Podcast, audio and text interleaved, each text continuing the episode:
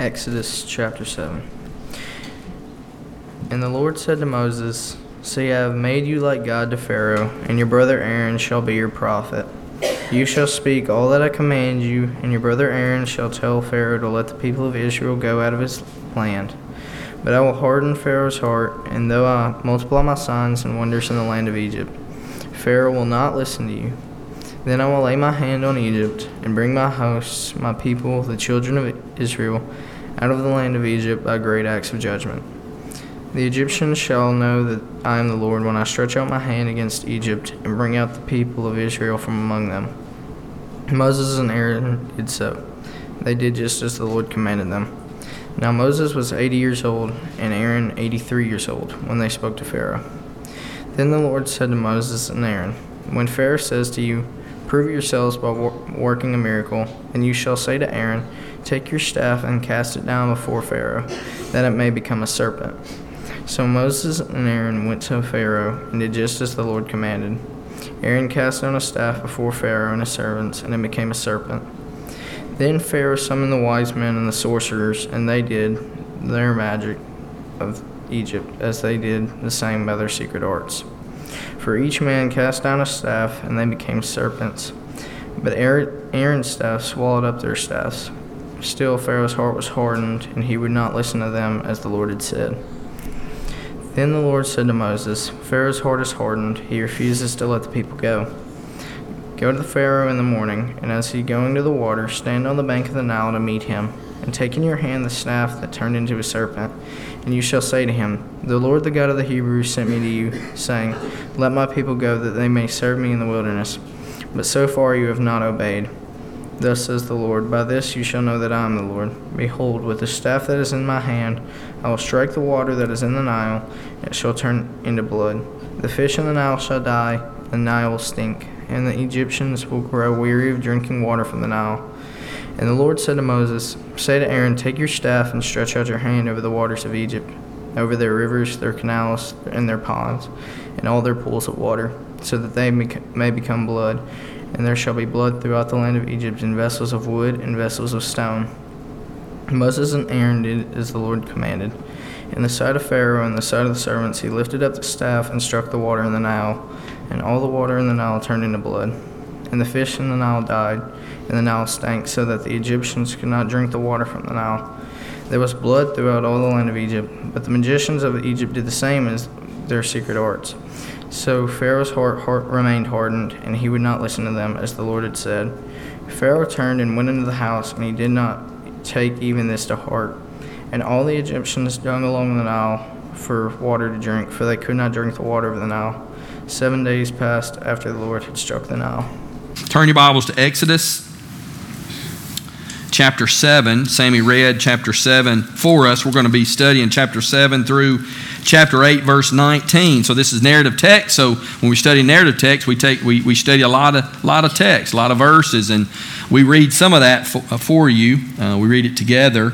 But some um, for some of this, I will encourage you to be reading ahead. Next week, we'll pick right up where we left off. We're in the book of Exodus, walking verse by verse through the book. And I want to kind of catch you up where we um, where we are. This um, we took a week off. I appreciate Phil preaching for us, and it's always a joy to my heart uh, when I when I'm not here and things go on as usual, and um, that is a, a blessing uh, for me as your pastor. And I'm thankful for Phil for um, Blake leading in service, and just what a what a wonderful church we have. If you're visiting with us, we're glad you're here. And this is, I was telling someone earlier, Sunday morning, you know, we think of church like Sunday morning worship is this is church, but it's not. It's, it's not the, it's not what church is about. This is just a little part of what we do. Now it's important because we're singing truth, we're, we're studying truth, but church is, is living life with a group of people. So I'm so glad to see you here, um, but we would encourage you to um, to be here for a bit. And if you think, man, I think I like this church, I like these people, uh, I like what's going on, the vision there, then let's um, get in, in, to know some, some more of our folks because that's really what church is all about. But let's study. We're in Exodus chapter 7. Let me catch you up. If you're visiting with us, it's, it's not a problem. We're jumping right in the middle of the text, but I'm going to let you know where we've been. Well, God has chosen Moses to lead his people out of bondage in Egypt. They've been in Egypt 400 years, and Moses reluctantly went to Egypt to tell the first of all to tell the Israelites that God had sent him to deliver them, and God gave him the ability to, to perform signs to show them that he was from the Lord. And not only did they not reject him, but they worshiped Yahweh. They worshiped God who had heard their cry and sent them a deliverer. And when Moses does obey the Lord and tell Pharaoh to let God's people go, Pharaoh makes it more difficult for the Israelites. He did not let them go. In fact, he made it more difficult for them to live. They had a quota of bricks they had to make, and so instead of providing straw for them, Pharaoh decided he'll make it hard on them, and he, he withheld the straw. Instead of gathering straw and, and delivering it to them to make the bricks, he said, Well, from now on, you're going to collect your own straw, but your quota is still the same. And, and of course, that throws uh, the Israelites into, they have a fit, don't they? And they start to complain and lament. And Moses is dejected and he is discouraged. But in chapter 6, we read last time, God reaffirms that he will indeed rescue the Israelites. Trust me, I'm going to keep my word, is what he tells Moses.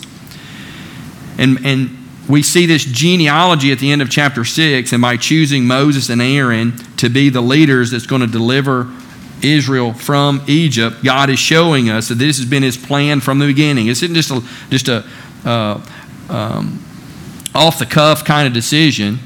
God has, has been planning this all along. And these men, they're going to be, they're Levites, and the Levites are going to be instrumental in leading um, this nation in worship.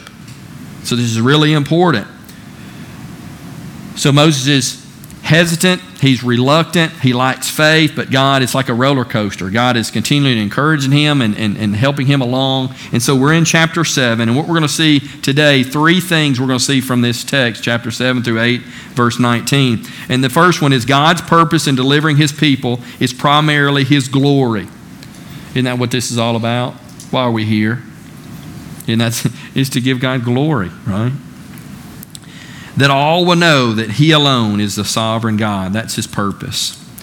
His purpose in delivering His people is primarily His glory, that all will know that He alone is the sovereign God. Now, think about where we are in the story. Pharaoh is the leader of Egypt, and Pharaoh thinks he's God. I mean, he's got it all together, and he's even worshiped there in Egypt. And you can understand why he would think that. I mean, he's the leader of the greatest nation of that time.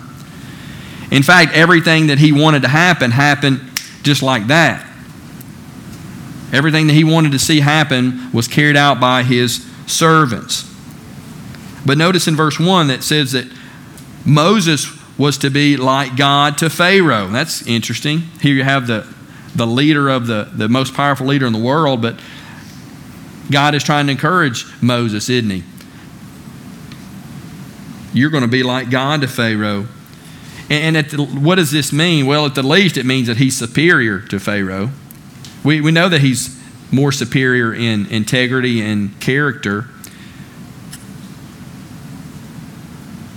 But Moses has a prophet, doesn't he? He has a sidekick. He has someone who's going to speak for him, and that does wonders for Moses. Moses is going to Pharaoh, but he doesn't have to speak, he has someone speaking for him.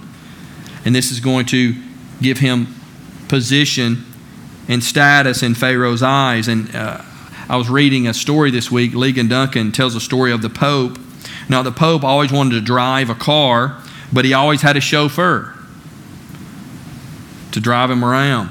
And one day the Pope asked the chauffeur, said, Look, you think it'd be okay if I drove? And, and the chauffeur consented, and shortly after, the Pope was pulled over for speeding. And the policeman walked up to the car, and the Pope rolls down the window. And the policeman looks in and sees the Pope. And the policeman says, Well, excuse me one moment. He goes back to his uh, patrol car and he picks up the radio and he says, We got somebody very important here. I mean, I don't know who he is, but the Pope's his chauffeur. And that's what's kind of happened here for Moses. Is, is he's got this sidekick, Aaron, who's speaking for him, and he's able to come into Pharaoh's presence with this spokesperson, and it gives him this exalted position in, in Pharaoh's eyes. And look in verse 3. Notice it says that God hardened Pharaoh's heart. But I will harden Pharaoh's heart, and though I multiply my signs and wonders in the land of Egypt, Pharaoh will not listen to you. And we see this many times in the, in the book of Exodus. We're going to come back to this again later in this sermon. Then we're going to address it again later in this series. But just make a note that it's not always Pharaoh hardened his own heart, even though that happens. But here, God hardens Pharaoh's heart. And it's important. In verse 4, God again reminds Moses of his previous promise. He will bring the Israelites out of Egypt. But even though Moses has this status of someone important before Pharaoh, it's going to be God and God alone that delivers his people from Pharaoh. I mean, think about it. Bryce, God has sent Moses to Pharaoh and told him to let his people go. And he's done that. And, and Pharaoh, uh, it, wasn't like he went and told Pharaoh, hey, let, let God, I'm, I'm a messenger from the Lord, from the one true God, and I want you to let God's people go. God wants you to let his people go. And it wasn't like Pharaoh just says, okay, okay, they can leave whenever they want. No one's keeping them here. They're free to go. That didn't happen, did it?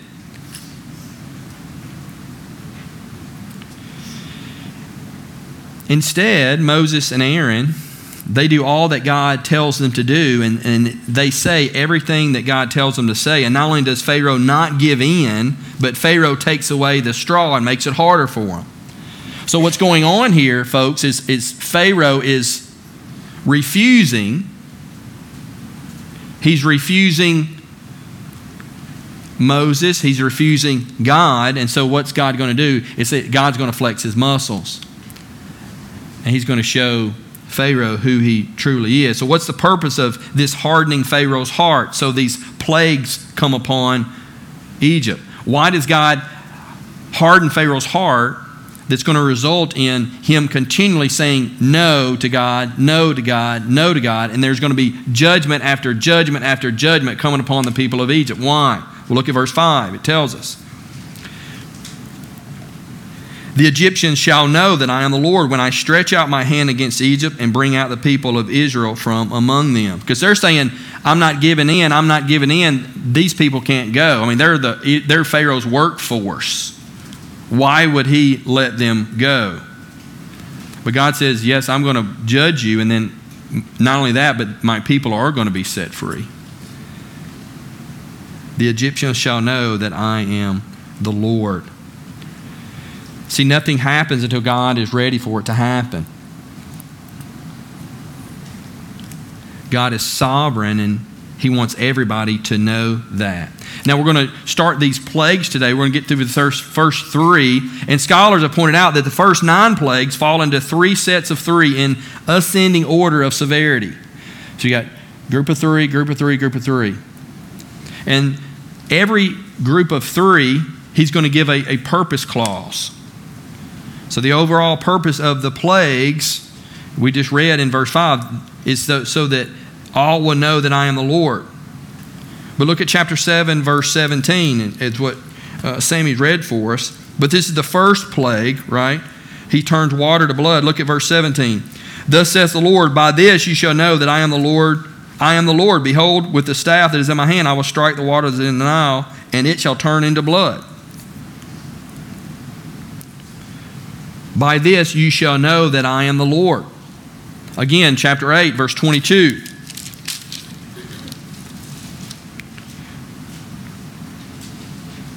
So he gives a purpose clause in the first plague. Then we go to the fourth plague, the second group of three, verse 22. This is, is, is the plague of the flies. But on that day I will set apart the land of Goshen where my people dwell, so that no swarms of flies shall be there, that you may know that I am the Lord in the midst of the earth. Again, what's the purpose? So that everyone would know that God is the Lord. And then chapter 9, verse 14. Before the seventh plague, the, the plague of hail. 9:14. For this time I will send all my plagues on you yourself and on your servants and your people, so that you may know that there is none like me in all the earth. So God wants Pharaoh and the Egyptians to know that he is God and that he alone should be worshiped. But God doesn't just want the Egyptians to know that he is God, but he wants Moses and Aaron and the Israelites to know that he is God. In fact, chapter 6, verse 7, he's already, he's already told the Israelites, I will take you to be my people, and I will be your God, and you shall know that I am the Lord your God, who has brought you out from under the burdens of the Egyptians. Also, Deuteronomy chapter 4. This is right before the Israelites go into the promised land. They've already been rescued, they've already been redeemed. They're going into the promised land. Or has any God ever attempted to go and take a nation for himself from the midst of another nation by trials, by signs, by wonders, and by war? By a mighty hand and outstretched arm, and by great deeds of terror, all which the Lord your God did for you in Egypt before your eyes. To you it was shown that you might know that the Lord is God. There is no other besides him.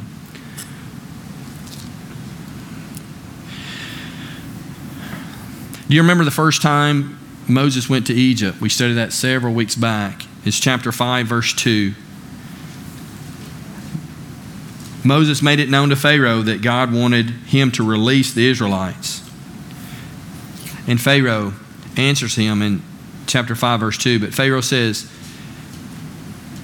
Who is the Lord that I should obey his voice and let Israel go?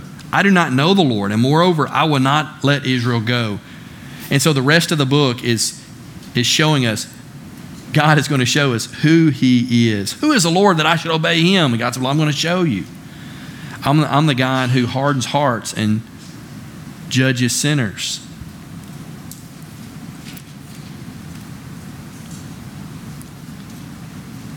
Pharaoh and all of Egypt will know that the Lord is God. I mean, they, they may not bow the knee and, and submit to God willingly, but they will bow the knee. Secondly, God wants them to know that, that He is the Lord. He wants all people to know that. And secondly, we see that God is sovereign over creation. One of the evidences that, that God exists is the order by which things function. Think about the or- orbit of the planets. Think about the rotation of the earth on its axis and the phases of the moon. Think about the deciduous trees, how they drop in the fall, every fall. They're going to drop their leaves. Now, some years they're, they're beautiful and colorful. Some, way, some, some years they're not, but they always drop their leaves. And in the spring, guess what happens? Those same trees, what do they do? They all bud out, sprout, and bud out new leaves. Yeah. What about the sun rises and the sun sets? See, these are just a few. How do we know that God exists? There's such order in all that we see. Colossians chapter 1, verse 16 and 17. Speaking of Christ, Paul writes, For by him all things were created in heaven and on earth, visible and invisible, whether thrones or dominions or rulers or authorities. All things were created through him and for him. And he is before all things, and in him all things hold together. See, there's this God creates the world and he holds it all together. There's order. Yeah, that's how we know there's there's a creator.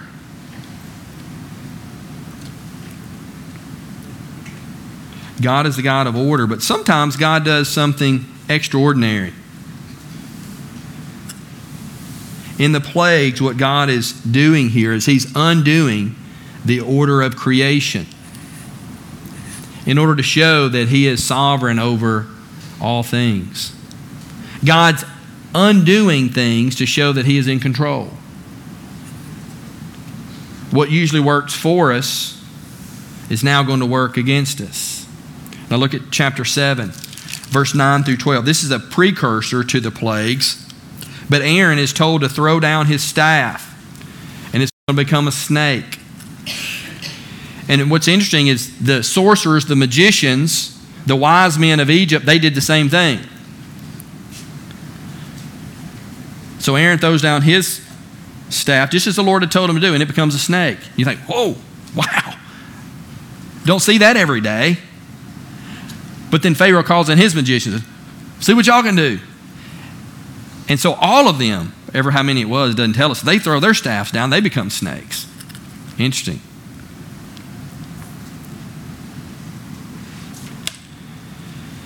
Look at verse 13. I'm sorry, verse 12. For each man cast down his staff, and they became serpents. But what happened? But Aaron's staff swaddled up their staffs. Think about it.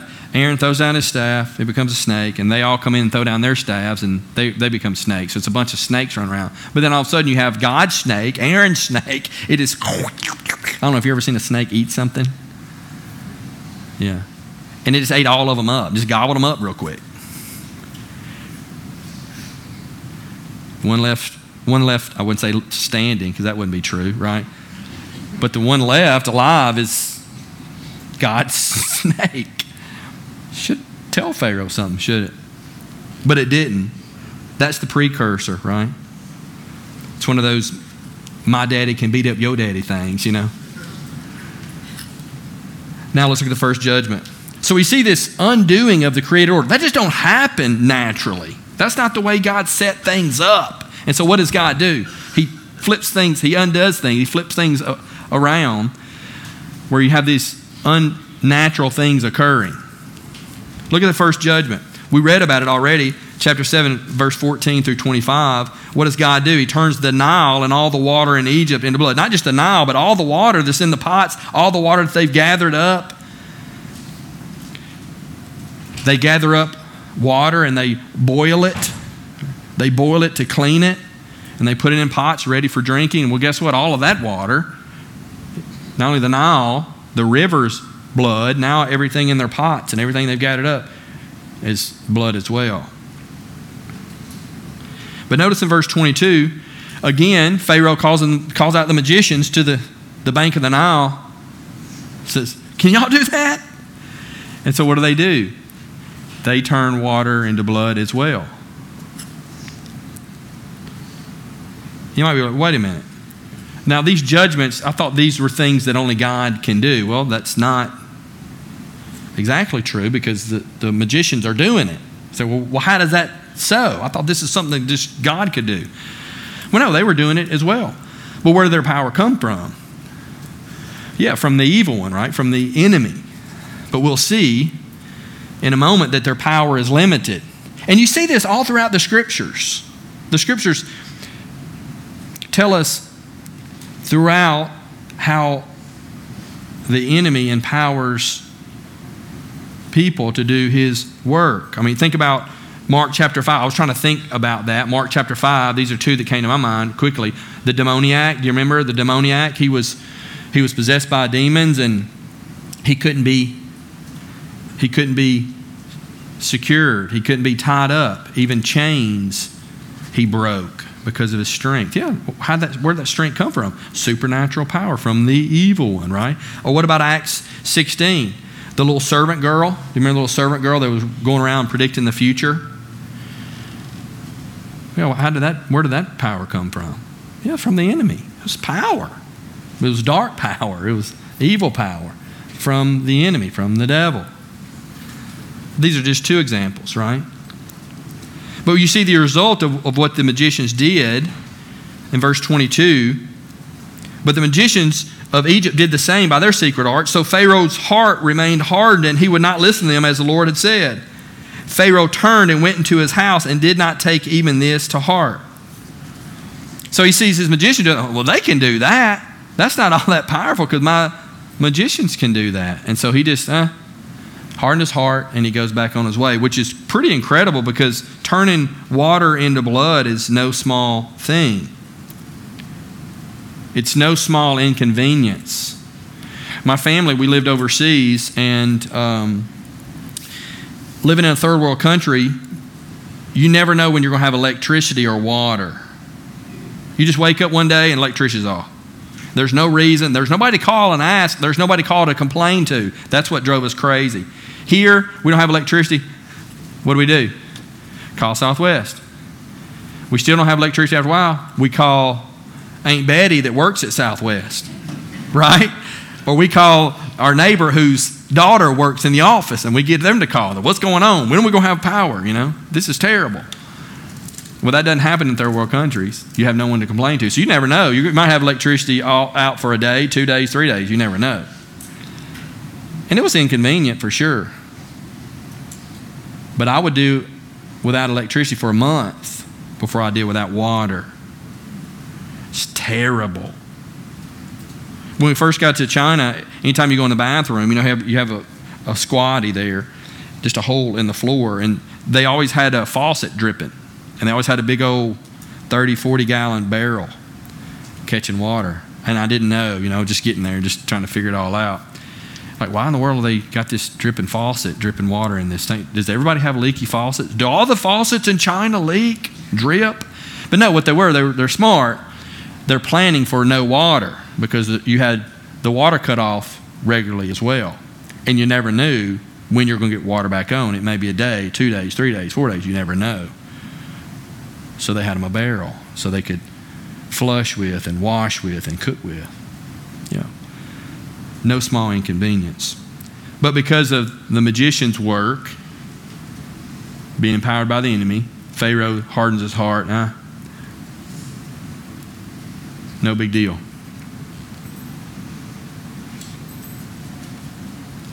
Let's look at this second judgment. So Pharaoh is not moved. And as a result, what happens? Keep in mind, because he's hardened his heart, he's saying, Know the Lord, know the Lord, his heart's hardened, then what happens? The, the judgments just keep coming. So we got the second judgment, the second plague. Chapter 8, verse 1 through 7. Let's read it together. Then the Lord said to Moses, Go into Pharaoh and say to him, Thus saith the Lord, Let my people go, that they may serve me. But if you refuse to let them go, behold, I will plague all your country with frogs. Sounds kind of cool, huh? Drew, where's Drew? She in here? She just loved that. Yeah, yeah, oh yeah, she's the way. She be just eating that up. Like, oh, that's awesome. Bring it on. The Nile shall swarm with frogs that shall come upon into your house and into your bedroom and then on your bed. How romantic, huh? And into the houses of your servants and your people, and into your ovens and your kneading bowls. Ugh. The frogs shall come upon you and upon your people and all your servants. And the Lord said to Moses, Say to Aaron, Stretch out your hand with your staff over the rivers, over the canals, over the pools, and make frogs come up on the land of Egypt. So Aaron stretched out his hand over the waters of Egypt, and the frogs came up and covered the land of Egypt. But the magicians did the same by their secret arts and made frogs come up on the land of Egypt. Frogs in the bed, frogs in the tub, frogs in the bread. For some of us, it'd be just too much, right? But again, the magicians accomplish the same feat. Empowered by the enemy, they make frogs appear. But you'll notice here in this plague, what's different, they can't get rid of them. And so, what does Pharaoh do? Look at verse 8 through 15. Then Pharaoh called Moses and Aaron and said, Plead with the Lord to take away the frogs from me and my people, and I will let the people go to sacrifice to the Lord. All of a sudden, here you see movement with Pharaoh, right, for the first time. He's had enough of the frogs. Moses said to Pharaoh, Be pleased to command me when I am to plead for you and your servants and for your people that the frogs be cut off from you and your houses and be left only in the Nile. He's like, Hey, just tell me when. I'll call on the Lord. He'll get rid of these frogs just like that. And he said, Tomorrow, Moses says, Be it, be it as you say. So that, so that why? So that you may know that there is no one like the Lord our God. The frogs shall go away from you and your houses and your servants and your people. They shall be left only in the Nile. Yeah, there's a purpose in this, isn't it? Yeah, so Pharaoh will know. So Moses and Aaron went out from Pharaoh, and Moses cried to the Lord about the frogs, as he had agreed with Pharaoh. And the Lord did according to the word of Moses. The frogs died out in the houses, the courtyards, and the fields, and they gathered them together in heaps, and the land stank. But when Pharaoh saw that there was no there was there was a respite, right, consequence over, he hardened his heart and would not listen to them as the Lord had said.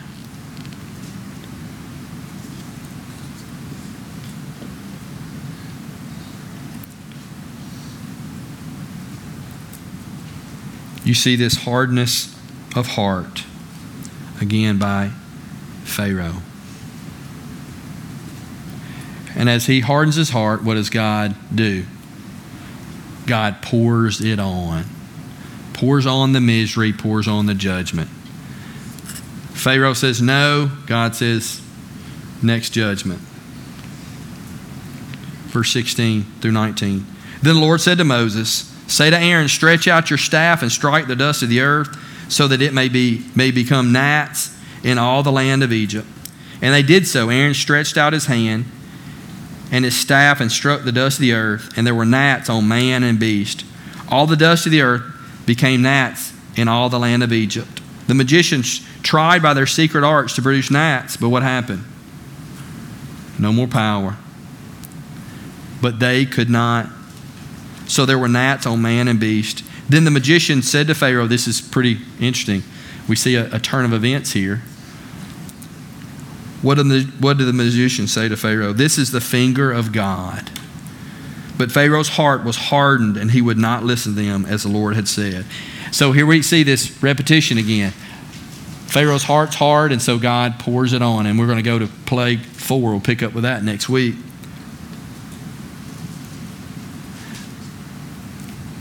But here we see the magicians, what do they do? They, they cry, Uncle, right? Mercy. They say, yeah, we can't do, we can't, we've done all we can do. This guy, this, this God's too much for us. Yeah. They're the first ones to get it. This is the finger of God. Why did God harden Pharaoh? Why did God send the plagues? So the magicians would know that He is the one true sovereign God.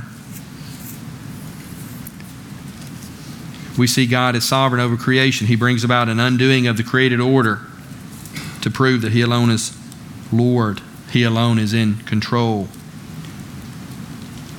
God is making Himself known as the sovereign Lord over creation. But also, He's sovereign over the human heart. We see this time and time again that Pharaoh hardens his heart. What, what does it mean to have a hard heart? You have a hard heart? It means you're stubborn. You're not yielded to the Lord.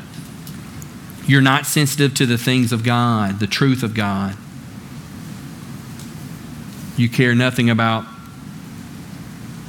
God's desires for you or for others.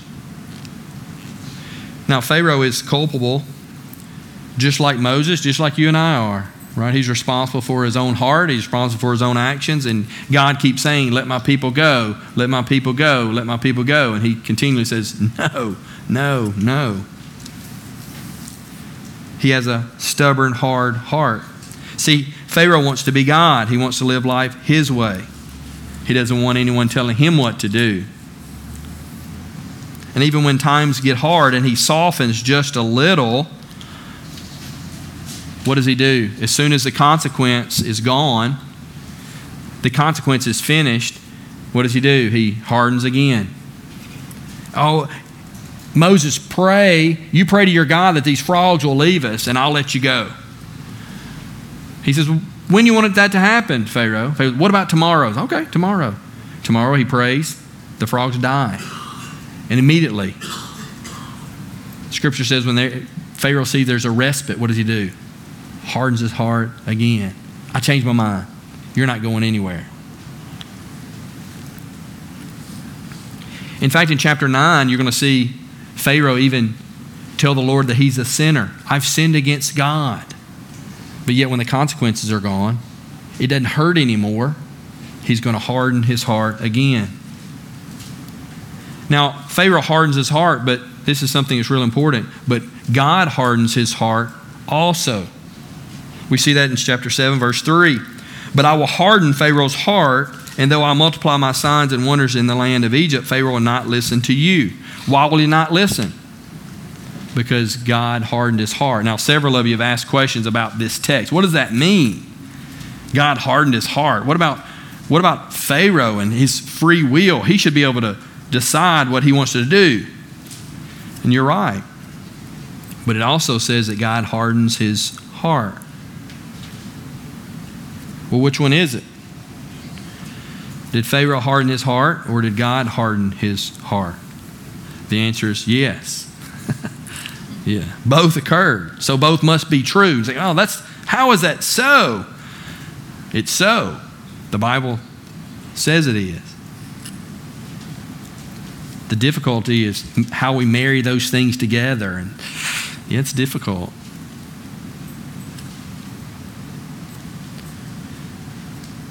I've heard others say God hardens Pharaoh's heart, but he doesn't do it in a vacuum.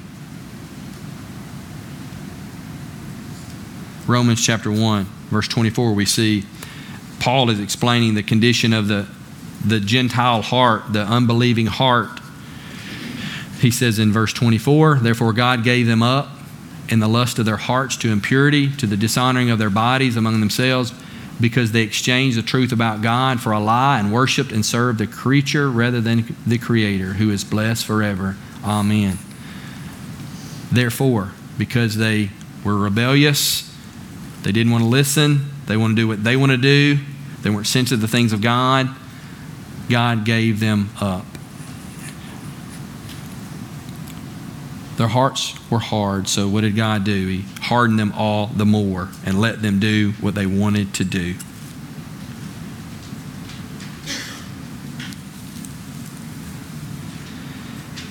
So the sovereign God makes a stubborn man's heart more stubborn. Pharaoh is already at odds with the Lord, and the Lord makes Pharaoh even more unyielding to him.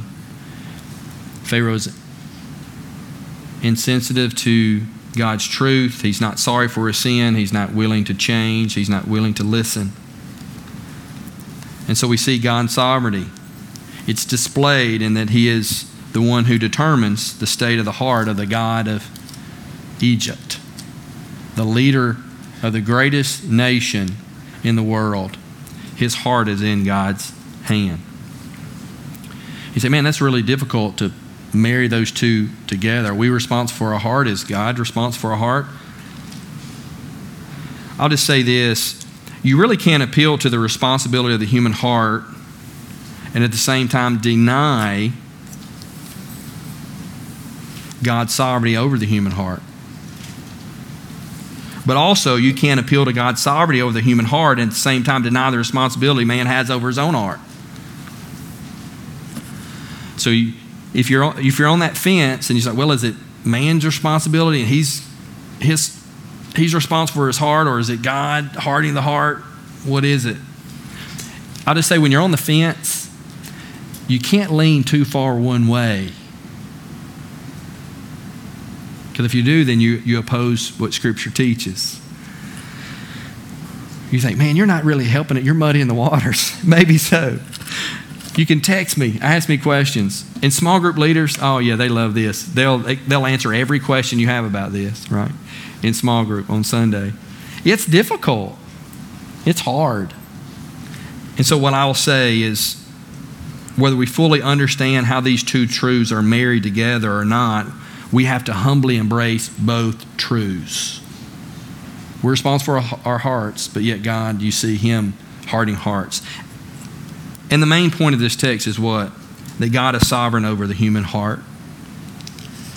And you know what happens? God hardens Pharaoh's heart. And what's the, what's the ultimate end result?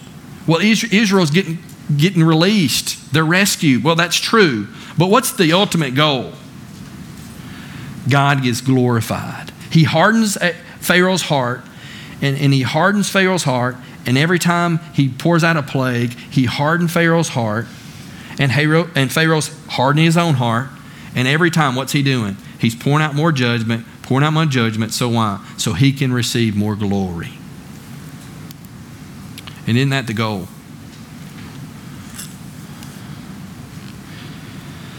So, how do we apply this text?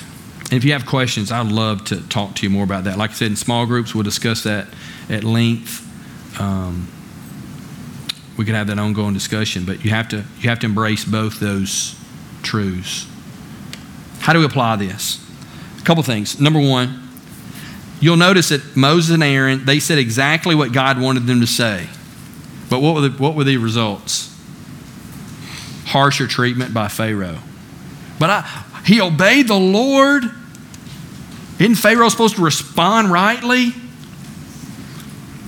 No. God is hardening his heart. So, what does that mean for us? Savannah, it means that sometimes we say exactly the right thing in exactly the right way, and people don't respond rightly on, on, these mission trips, one of the things we do, one of the things, one of the reasons we do these things is because we prepare and we plan and we talk about how to share the gospel. We practice sharing the gospel, and we're, we're doing that on Wednesday nights with our adults. And in the fall, we're going to continue to do that. Just how to share the gospel, how do we share our faith, and we practice those things. But you can say all the right things, get it exactly right, say exactly what the Lord would have you to say. But we know what happens more times than not? People with hard hearts do what? They stiff arm the Lord. Why? Because they have hard hearts and their spiritual eyes aren't open, they're closed, and their ears are closed. Ephesians 2. I'm going to flip over there and read this for you because this is going to be an encouragement for you. If you're like, God's sovereign over the heart, but we're responsible for our heart. How does that all work together? Ephesians chapter 2, this is a wonderful text that helps us see that God has to open eyes and ears and He has to work in a heart. Paul is writing this to Gentiles, believers, but he's speaking to their pre conversion days. He says, And you, and we can say that about us, all of us, and you were dead in your trespasses and sins in which you once walked, following the course of this world. Think about you before you were regenerate. Adam, think about you before you repented. John, think about you before you repented, okay? You are following the prince of the power of the air, the spirit that is now at work in the sons of disobedience, among whom we all once lived in the passions of our desires, carrying out the desires of the body and the mind, and were by nature children of wrath, like the rest of mankind. It's a great, great, probably one top five verses in the Bible. But God, being rich in what? Mercy because of the great love which He loved us, even when we were dead in our trespasses, made us alive together in Christ. Woo! What did He do for us? We were sinners, couldn't hear His truth, didn't want to hear it, and what happened? Miraculous things happened, but God, what did He do? He made us alive. He regenerated our old dead heart and gave us life so we could repent and believe and trust Him and follow Him. Wow. Aren't you glad? Aren't you glad? Can you, can you say that? Can you say, yeah, I, I, I was this to God, but God, can you say that's happened in your life? There may be some here, and you're like, ah, but God doesn't mean anything to me. When I get kind of excited, you know, I'm looking at some of you about to fall asleep, but then you get to this point, like, oh, yeah, yeah, that's good stuff. You can relate, right? Because you've had this story of how God has changed your life. And there's some here that maybe you don't have a but God moment. You're still wallowing in sin, living your life the way you want to live.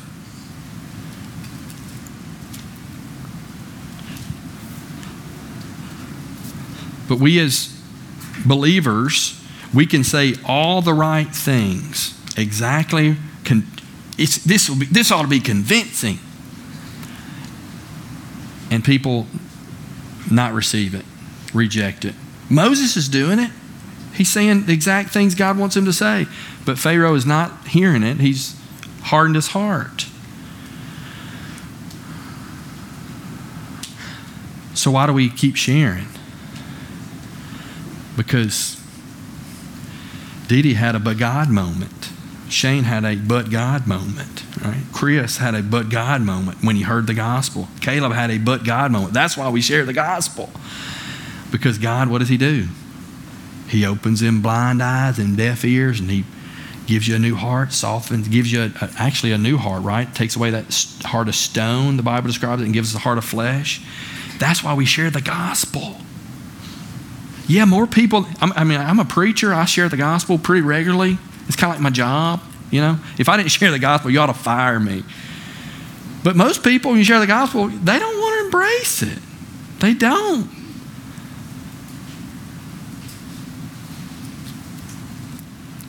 So, what do we do? We share the gospel, what God wants us to say, so people can have that but God moment. Second thing,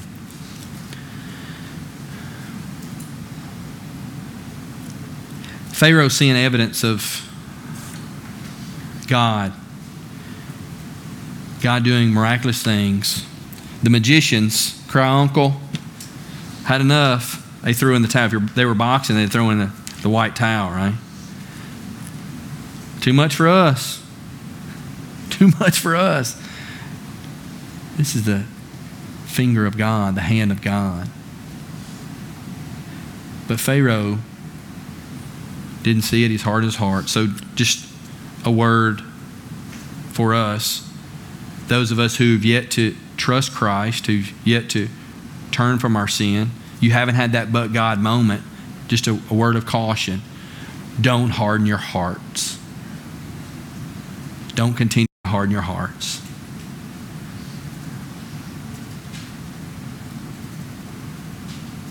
God calls us to repent and believe.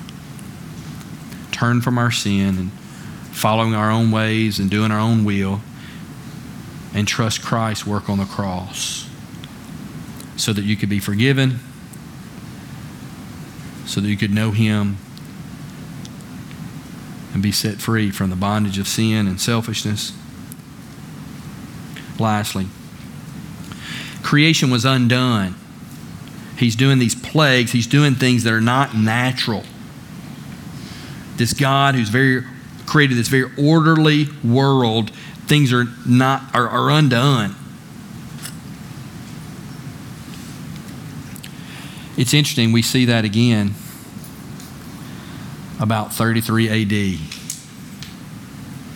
God had taken on flesh, he became a man, was called Jesus. He lived this life the way God the Father wanted him to live, the way he calls us to live. He met the standard God gave in his law. And he gave himself up to die on a cross to be the once for all sacrifice for sinners. All those Old Testament sacrifices, they were pointing towards Him. While on the cross,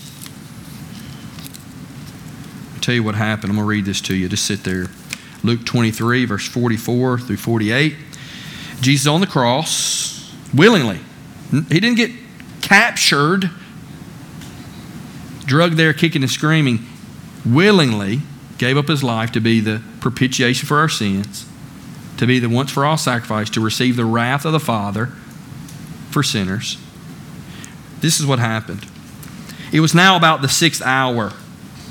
That's high noon. And there was darkness over the whole land until the ninth hour. So from 12 to 3, it's completely dark, like night. What? What's going on? Something supernatural. The created order, sun comes up in the morning. It's daylight till now it's like 8:30 9 o'clock, right?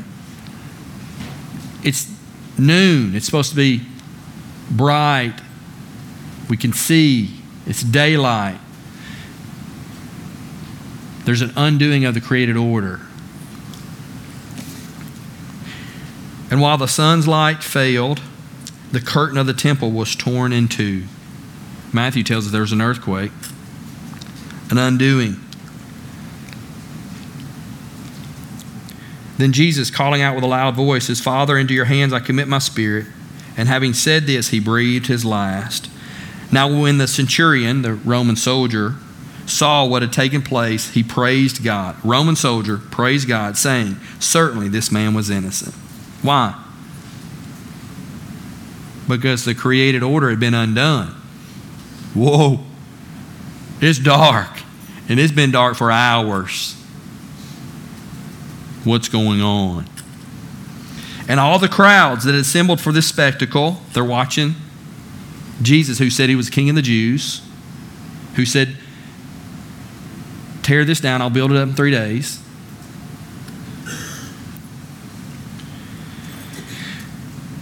When they saw what had taken place, they returned home, beating their breast. In other words, they're going, What in the world just happened?